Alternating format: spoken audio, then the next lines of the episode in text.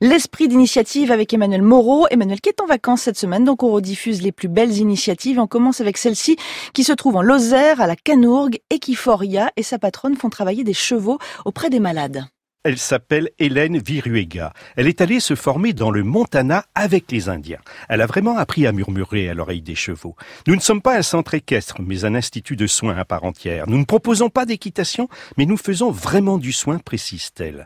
Son entreprise, créée en 2012, repose sur une équipe pluridisciplinaire de professionnels. Des psychologues, kinésithérapeutes, moniteurs d'équitation, où chacun, avec sa spécialité, soigne des handicaps parfois très lourds.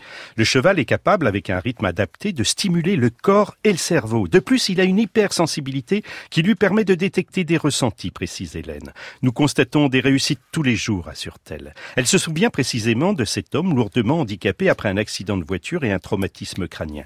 Handicapé depuis dix ans, l'homme ne pouvait plus se déplacer. Et après six sessions de deux semaines, il a pu refaire ses premiers pas et retrouver l'autonomie. Les séances sont prescrites par les médecins traitant des patients qu'Hélène a réussi à convaincre du bien fondé de son activité. De plus, les mutuelles l'ont suivi. Les soins sont pris en charge pour partie ou à 100% par certaines.